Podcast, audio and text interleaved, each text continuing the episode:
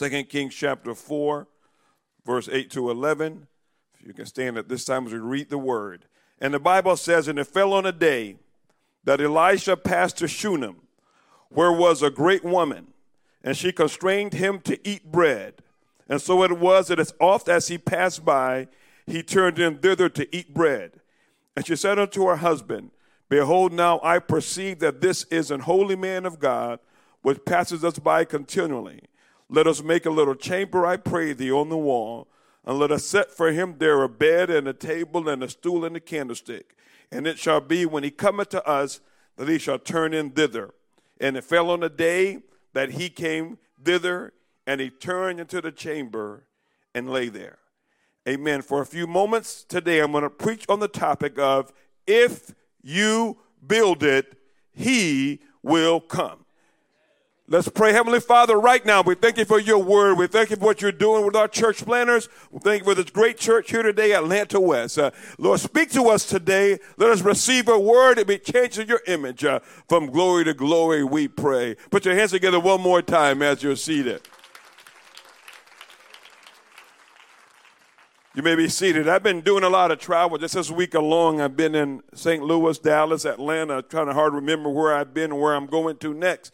But our country is turning into one giant subdivision. Everywhere I go, get off on an exit and I'll see a Lowe's or Home Depot, Bank of America, Publix, you know, and I around the corner be a Starbucks or a Dunkin' Donuts. All the houses look the same. Uh, and sometimes you go somewhere and they're putting in a, a grocery store and you say, why would they put a grocery store here in the middle of nowhere?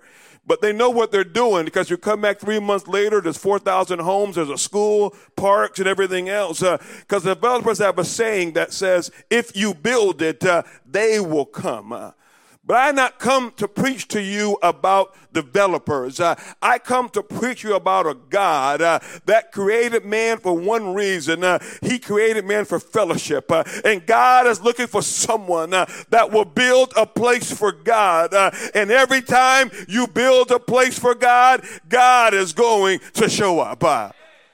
We just watched a video about a young lady that went to a town with less than 3,000 people and said, I will build a place for God. Uh, and when she built it, uh, and you helped her build it, uh, 125 people getting baptized. How does that happen in a town that size? Because we serve a God that if you will build a place for God, uh, if you will make some room for God, uh, we serve a God that's always going to show up.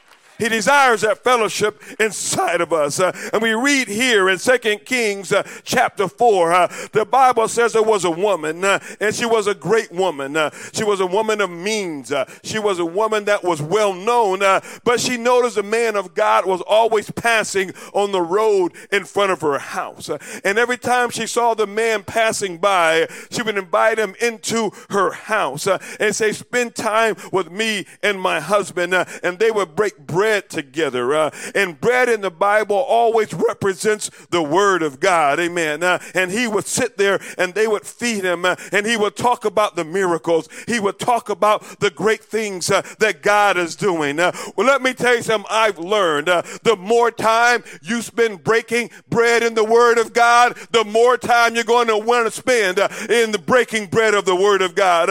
people say, why do you go to church so much? they don't understand what it's like uh, when you come into the house of God uh, and receive the word of God, what it does for your life. But something happened one day. She looked at her husband and said, I'm tired uh, of this passing by experience. Uh, I'm tired of just having a man of God come by on an occasional basis. Uh, let's build a room for him. Uh, let's build a place for him. Uh, let's make a change in our relationship uh, and let's build a room for the man of God. You see, there's something uh, about when you spend time with God, uh, you desire a deeper relationship with Him. Uh, you're not satisfied with that passing by occasional experience uh, once a month, once a week, every once in a while. You want more of God. And so she said, let's build a room for God. I come to challenge Atlanta West today. Have you built a room for God in your life? Is there a place in your life for God? In between your career, your education, getting the kids back and forth to practice. Well, maybe not this year, but in previous years, shuttling them back and forth to school and all those things. You know, one thing I've become convinced in 2020 is easier for the devil to keep apostolics busy than it is to get them to sin. And the devil doesn't care what it takes for you to not do the will of God. The devil doesn't care what it takes for you to not do the work of God. Uh, the devil doesn't care what it takes for you for the things of God to not come first. Uh, if it's sin or if you're just too busy, uh, we don't have time for church uh, with our family, but we dare not miss a sports game. Uh, we dare not miss our favorite show. Uh, we dare not miss a deadline for work, but the things of God become, I mean, optional. Do you have room in your life for God? Have you built a place for God? Because God cannot show up in a place where there is no room for Him. When they got ready to build the room, the scripture says she told her husband, let's put it on the wall. Uh, in those days, he had a wall around the top of their house. Uh, it was the most visible part of their home. Uh, she said, uh, We're not going to build the room in the basement. We're not going to build the room in the back of the house. Uh, amen. We are going to build the room where people come, people see it, people know it's the first thing they see about us. That's a room we built for God. And I challenge you today, that should be the first thing people say about you. One thing I've wondered though, the Bible says this woman was barren, and back in those days, before they understood medical reasons uh, of why someone could be barren, uh, when a woman could not have a child, they assumed uh, that she was cursed, even though that was not true. Uh, and I've often wondered to myself uh, if she had a house full of kids, uh, if she had grandkids on the way, she may have been so busy building a nursery, building adding onto the house for her kids uh, that maybe she would not have built a room for the man of God. Uh, and sometimes uh, it's your barrenness. Uh, sometimes it's your emptiness. Sometimes it's your lack uh, that would drive you to a place where you say, I must build a room for God because nothing else is working. And it made a difference in their relationship because before they built the room, uh, he could only come uh, when he was invited. Uh, he could only come uh, when they saw him passing by. Uh, but now, guess what? Uh, he had his own key. he had his own room. he could come anytime.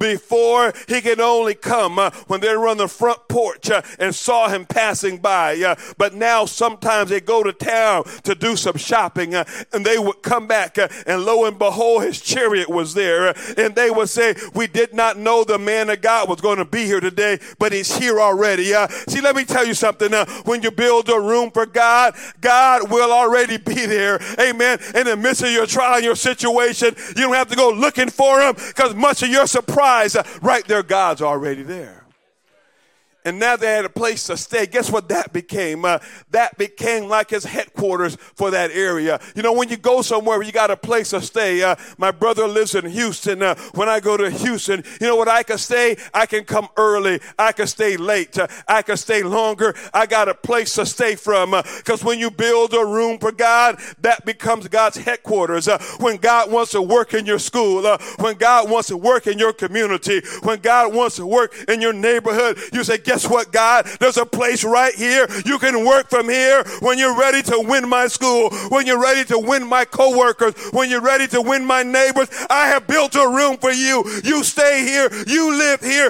You work from here. And God will show up. But she didn't just build a room. She told her husband, there's four things got to be in this room. We can't just build a room. Four things must be in the room. First, she said, let's put a bed in the room. Because without a bed, he can't stay too long. If you brought me to your house and said, Brother Stewart, here's my guest room, stay as long as you want. And the only piece of furniture there was one of these chairs, well, I'm not staying too long. I can't sleep on that chair. Amen. I said, well, I guess I'll be here a couple of hours and I'm going to leave. Uh, but you got to have a place for God, for God to get comfortable. A place for God, for God to stay. Uh, a place for God where God can lay down. Uh, where he can say, well, I say, God, uh, I put a bed in here. You come, you show up, you stay as long as you want to. The second thing she said, let's put a table in there. See, a table represents a place to be fed. And there's a place in your life for God to feed you. Not long after my wife and I were married, she's asked me a strange question. Said, What time will be dinner time for us and the kids? And I said, Dinner time, what's that? I grew up in a family of nine kids, 11 of us. We never ate around a table at a certain time. We couldn't fit. So my mama just cooked the meal and you got it when you were hungry. You ate by yourself, you ate with someone, and my wife came from a home where they ate every night together. And then she said, we got to have a set time for dinner time. But you know what? I look forward to that time because uh, that was a time you could sit there with the kids uh, and you could hear about what happened in school that day. Uh, you could connect with them and you could talk with them. I know now you're sitting there on Facebook, all you on your own phones, but that's a whole nother message. Amen. But God needs somewhere in your life where you can sit down and let Him talk to you, let Him feed you, spend time together. So many times uh, we treat God like, you know, the express line at the grocery store 10 requests or less. On my way out the door, God, here's the 10 things I need you to fix. Uh, God says, no, sit down for a while. Uh, let's fellowship for a while. Is there a table where we can spend some time together where I can talk to you and we can fellowship. The third thing she said must be in the room, there must be a stool. And I think that stool represents a throne, a place for God to sit and rule in your life. Too many people know exactly what they want God to do, but have no understanding of what God wants them to do. They got a long list of God, you can do this, you can do this for me. But God says, let me tell you what you need to do first. You see, growing up in my home, my dad had a chair. And when dad was home, no one sat in that chair but dad. But dad could sit in that chair and miracles would happen. Dishes got washed, lawns got cut, rooms got cleaned. Because dad sat in that chair and what he spoke came into existence. Is there a place for God to sit in your life and talk to you? Is there a place where God can tell you what to do and you do it? Uh, because it's not submission if it don't hurt. Uh, it's not submission if you agree with it. And too many people will only listen to the man of God when it's agreement with what they wanted to do anyway. But God needs a place where he can sit and he can say, this is what you're going to do. And the fourth thing in the room was a candlestick, because uh, there must be light inside the room. Uh, and light does two things. Uh, light gives you light, and light gives light to others. Uh, we are the light of the world. Put a light inside that room. You are a child of God. Let it shine brightly. You overcome the devil by the word of your testimony. God will give you light that will light your path, and light that will be a light to others also. You know, and God is no respecter of persons. Uh, he don't have a building code for what you must build this room with. Uh, just take what you have and God's going to show up. Uh, all Jacob had was a pile of stones, uh, amen, that he made for a pillow and God showed up. Uh, amen. When they got ready to build the tabernacle, all they had was some skins uh, to build it out of and God showed up in the Holy of Holies. So it don't matter what you have. It don't matter what you don't have. It don't matter where you're from. It don't matter what you look like. Just say, I'm going to build a room for God. I'm going to put a bed in there and a table and a stool and a candlestick, and God's going to show up. Put up the next picture for me if you can, please. Uh, amen. Uh, if you look at this picture here, they're going to put up on the screen. Uh, you might not recognize what this is, uh, but this is Tabernacle of Hope uh, in Tampa, Florida. Amen. Where God called my wife and I to plant a church. Uh, this is probably the worst street corner on the inner city of Tampa with drug deals and prostitutions. we've had drive-by shootings happen right there in our parking lot. We've had people stabbed.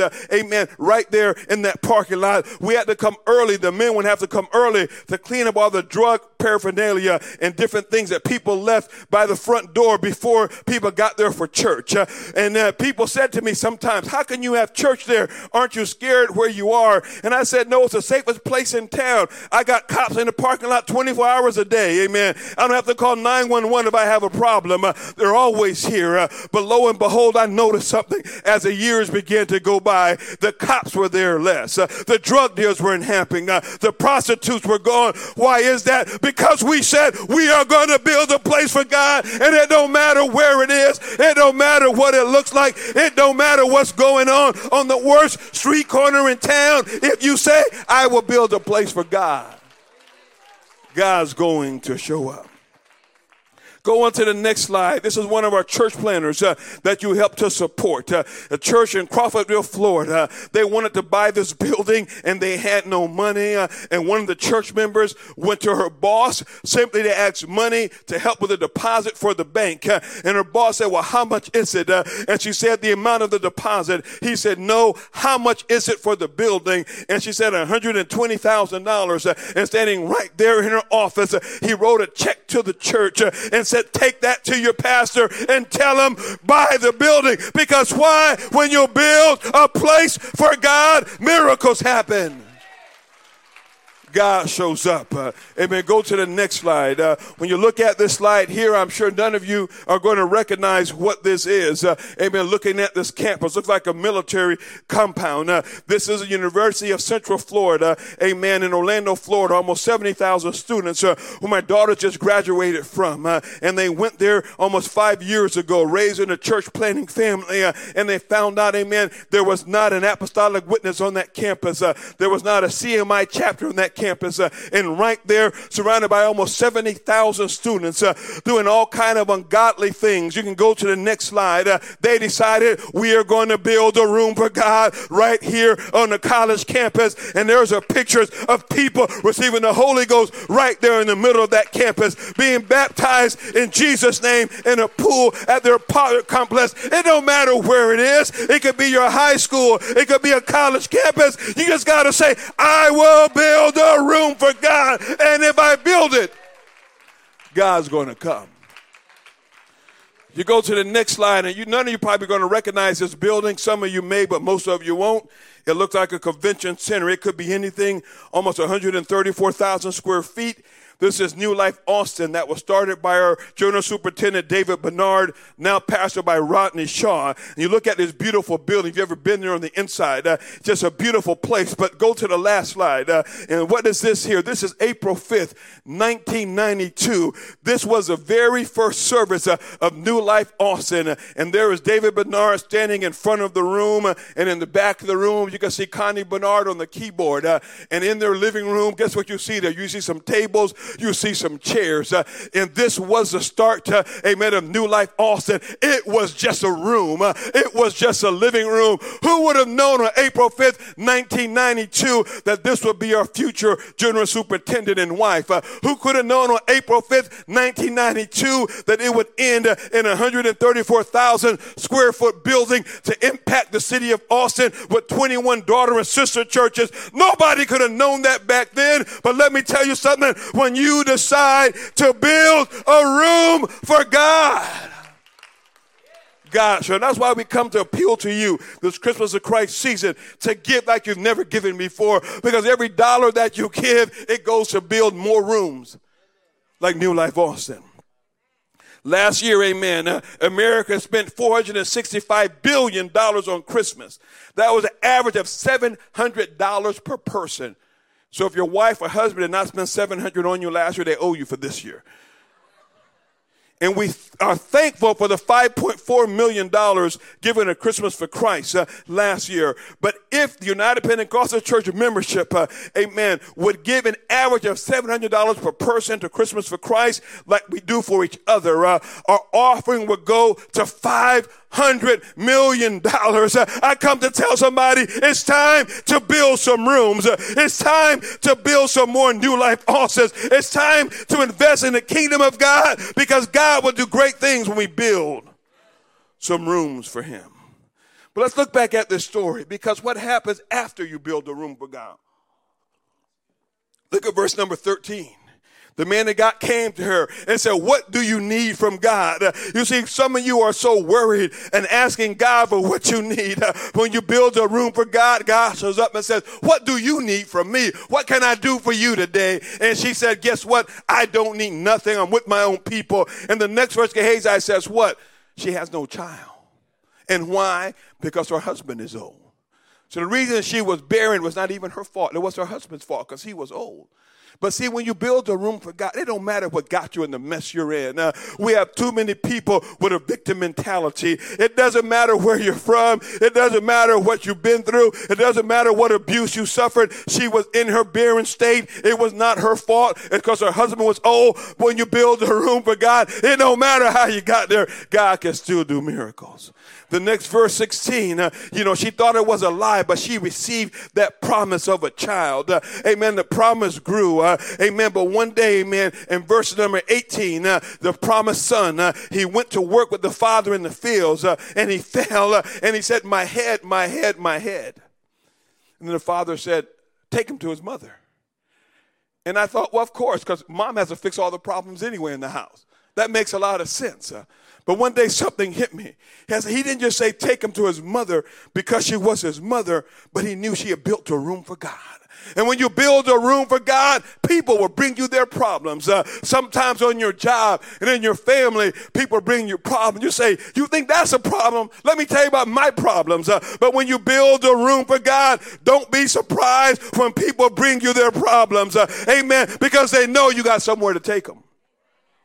And look what happened in verse 20. The son came home, and at noontime, the promise died. But look at where it died. The Bible says the promise died on her knees. Uh, I come to tell you that sometimes your promises do die. Uh, but make sure when they die, they die with you on your knees. Uh, make sure when they die, they die with you being faithful. They die with you still coming to church. We're still giving to God. We're still serving. Let the promise die, but it's going to die on my knees. That's where I'm going to be. But look what happened in verse 21. She took that dead son. She lifted herself up from that situation and look where she took him to. She took him into the room she built for God. Because one reason you must build a room for God is that promises are going to die in your life sometime. Healings don't happen like you want them to. Loved ones don't always get through like you want them to. Unsaved loved ones don't always come back. Businesses fail sometimes. Marriages seem to end sometimes. Promises die. If you have not built a room for God, you have nowhere to take a dead promise. But she took her son to that room, and look what she did. She closed the door. Because you can't tell everybody about a dead promise.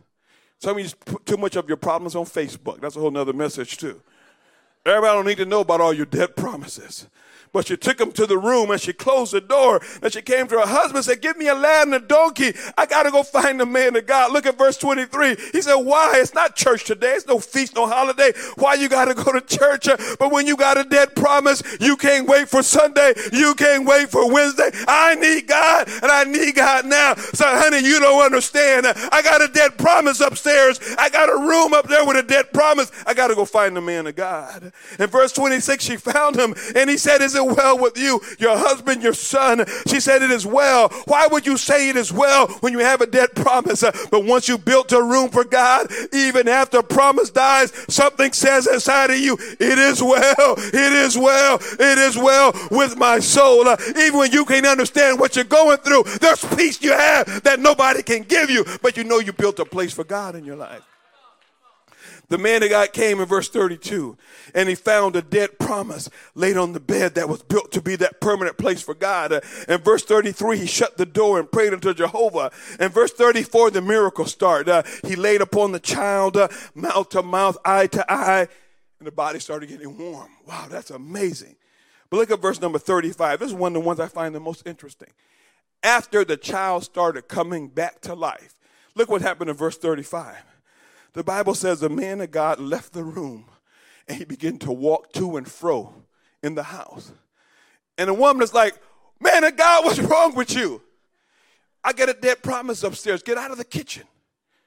Get out of get back in that room with a dead promise. And sometimes in your life, when you have a dead promise, the hardest thing for you to do is see God work in other parts of your life and blessing other people. I got a dead promise upstairs, God but you're walking to and fro everywhere else. Uh, you go in here and there.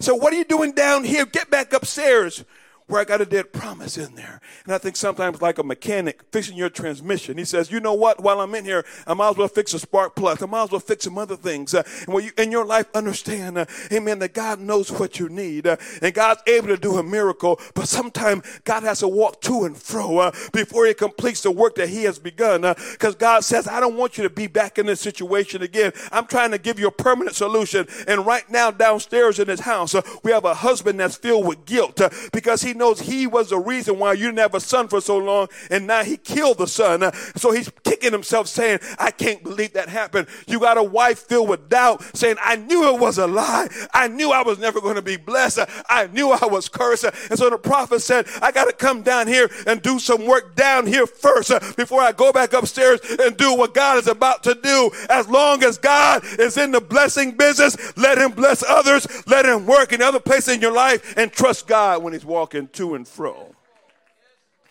But in verse 36, he goes back into the room. And the miracle is now complete. The child is fully healed. But this is what I find the most interesting. I would think the prophet would say, Johnny, God has done a great miracle. Get up and run downstairs and give mom a hug. But That's not what he says. He said, Gehazi, go call the woman to come here and get her son. Now keep in mind the last time she was in that room, a dead promise laid on the bed. The last time she was in the room she built for God, a dead promise laid on the bed. And now she was being called to go back to that room. That had to be the longest walk of her life. Because when you put her on that doorknob, well, she closed that door. She did. She closed it on purpose. It's a dead, stinking promise in there now. And this time she had to go back to the same door and open it, not knowing what was going to be on the other side.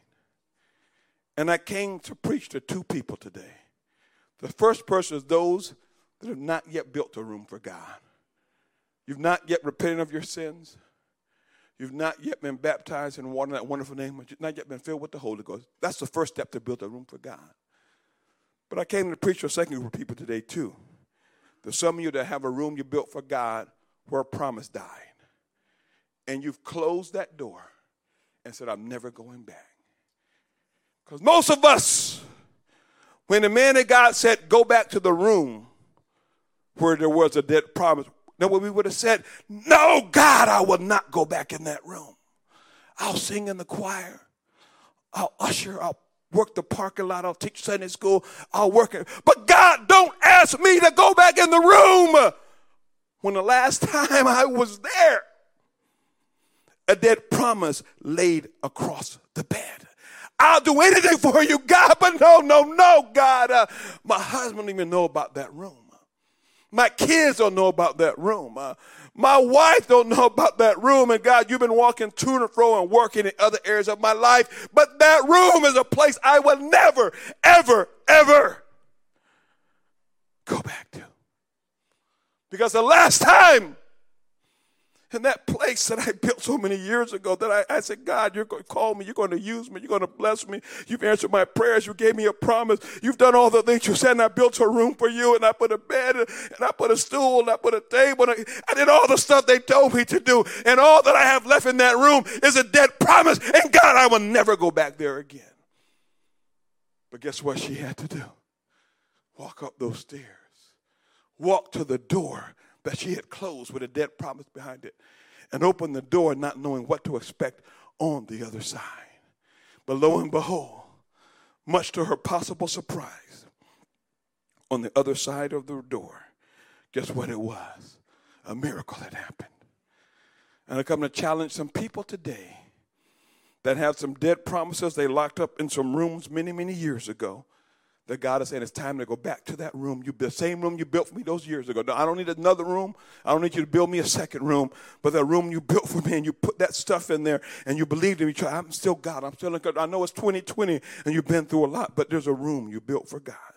Look at Second Kings chapter 8. The man of God came back uh, and he said, I got some bad news you. You built this house. You're a great woman. You got all this stuff going for you. But he says, um, I need you to leave here. There's going to be a famine for seven years. In verse 1, he says, Go sojourn where you can sojourn. Just find the best place you can be. You're going to be homeless for seven years. There's a famine coming. And the Bible says she arose and she left. In verse 2, she lived with the Philistines, their enemy, for seven years. Uh, but you know what? She held on to the word of God. He said it's only seven years long. In those seven years, she had to find a new way to feed her family. In those seven years, she had to find a new way to live. And most of us would have said, well, we've been here seven years now. We got a new place to live. We got a new way to make income. Let's just stay here. Uh, but the Bible said the end of seven years, she got her son, uh, said, I'm going back to the king uh, and I'm going to cry for my land. I'm going to cry for my house. And the scriptures don't list the fact that her husband even came back with her. And I wondered, did he die? But I think, I don't think he died. I think he said, honey, Forget about that house. Uh, forget about that room. Uh, forget about that land. Uh, forget about that promise. Uh, it's that's that was seven years ago. We got a new business now. Uh, we got a new ministry now. We got everything going for us now. Why go back to where that was? It said, no, honey, that's a place I built for God. I'm going to go back and I'm going to get it. Now she came to the king to cry to the king for her land. Uh, the Bible says there in verse four that the king asked Gehazi, "Tell me some stories of what the, your, the man of God did." Did, Elijah. And he said, Let me tell you about this time uh, that a woman had died uh, and she had a promise. I'm sorry, her son had died uh, and the woman had a promise and she put that promise in her room. And the man of God came and prayed and it came back to life.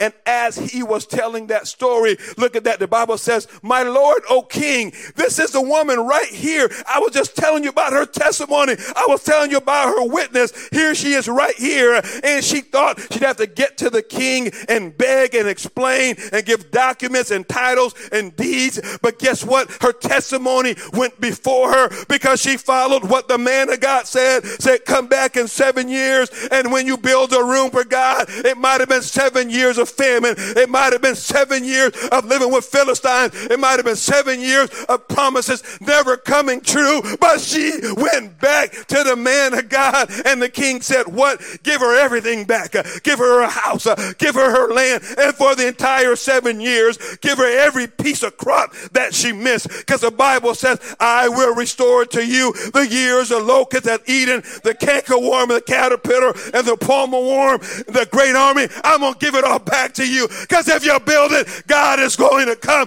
If you build it, God is going to come. If you build it, God is going to come. And when promises die, we serve a God that can bring it back to life. As I close, put the picture back up of my church. That was the first light you put back up there. June of 2017, I went through so much. I thought my dad needed open heart surgery. I had so many things that went wrong, so many things wrong in my life. And on a Saturday night, I got an email from a former partner of mine, business partner, and said, I've, Saturday night, I've shut the bank account. I've canceled all the credit cards and everything is shut down. My wife said, What are you going to do? Saturday night, what can you do? Banks are closed. So I have no idea what I'm going to do. But I know what I will do Sunday morning. I'm going to walk into a room I built for God. I don't know what's going to happen Monday, but Sunday I'm going to walk into a room I built for God. Uh, and I'm going to preach like I've never, I don't know what's going to happen, but I built a room for God. I'm going to go back there. And I walked in that morning, and one of my guys came to me, handed me an envelope that was handwritten. It had been mailed to three different addresses. There's a whole story. I couldn't even tell you. The customer that paid me direct deposit. The check was mailed three weeks ago, was lost by the mail for three weeks. And that same Saturday, it had come in the mail. Now, after church, I opened it up, three envelopes in one, and it was one of the biggest checks that my business had ever received. Uh, and so all of a sudden, I had direction. I had a way. I knew what was going to happen. When I walked into church that morning, the dream seemed to be over. Bankruptcy seemed to be looming. Uh, I had no idea what I was going to do, uh, but I knew one thing. Uh, I had built a room for God. And that's where I was going to go. As we're staying together right now, I've told you I've come to preach to two people those that need to build a room for the first time, those that need to go back to a room that they haven't been to for a long time. But also, by every eye closed, I'm going to challenge you to help us build some rooms for God. In the seat pocket, pocket in front of you, you'll see a card. Christmas for Christ commitment. And you're going to help us build some rooms today. We're going to challenge you to fill this card out. You can scan the QR code on the back, and on your way out, you're going to give it to the ushers. Those of you that are watching online, there's ways online you can give and join. And on this card, eh, you can pledge from $5 to $1,000 or write it in an amount. But I believe there's some people that God's going to talk to and give 5000 10,000, 15,000, whatever number it is that God gives you or you and your spouse to give today because we need to build some more rooms. Uh, you watched a video, amen, of that young lady in Owensville, Missouri. Uh, went to a town of 2,000 people and doing a great work for God. You watched the screen, you saw David Bernard, amen, there in his living room in Austin, Texas in 1992. So we're challenging you today. Don't limit God today. We're challenging you today that, that God will give you a number to write down and to commit to Him for Christmas for Christ. This money is going to go for church planners. Uh, the PlayStation 5 should not be the biggest gift you give at Christmas time. Uh, your gift should be to God. So we're going to challenge you to write that number down and go online and give that number and pledge and say, God, I'm going to build a room for you somewhere in North America. I'm going to give so a church planner can build a room. But those that are here, the altar is open. There are places marked for you to come down safely.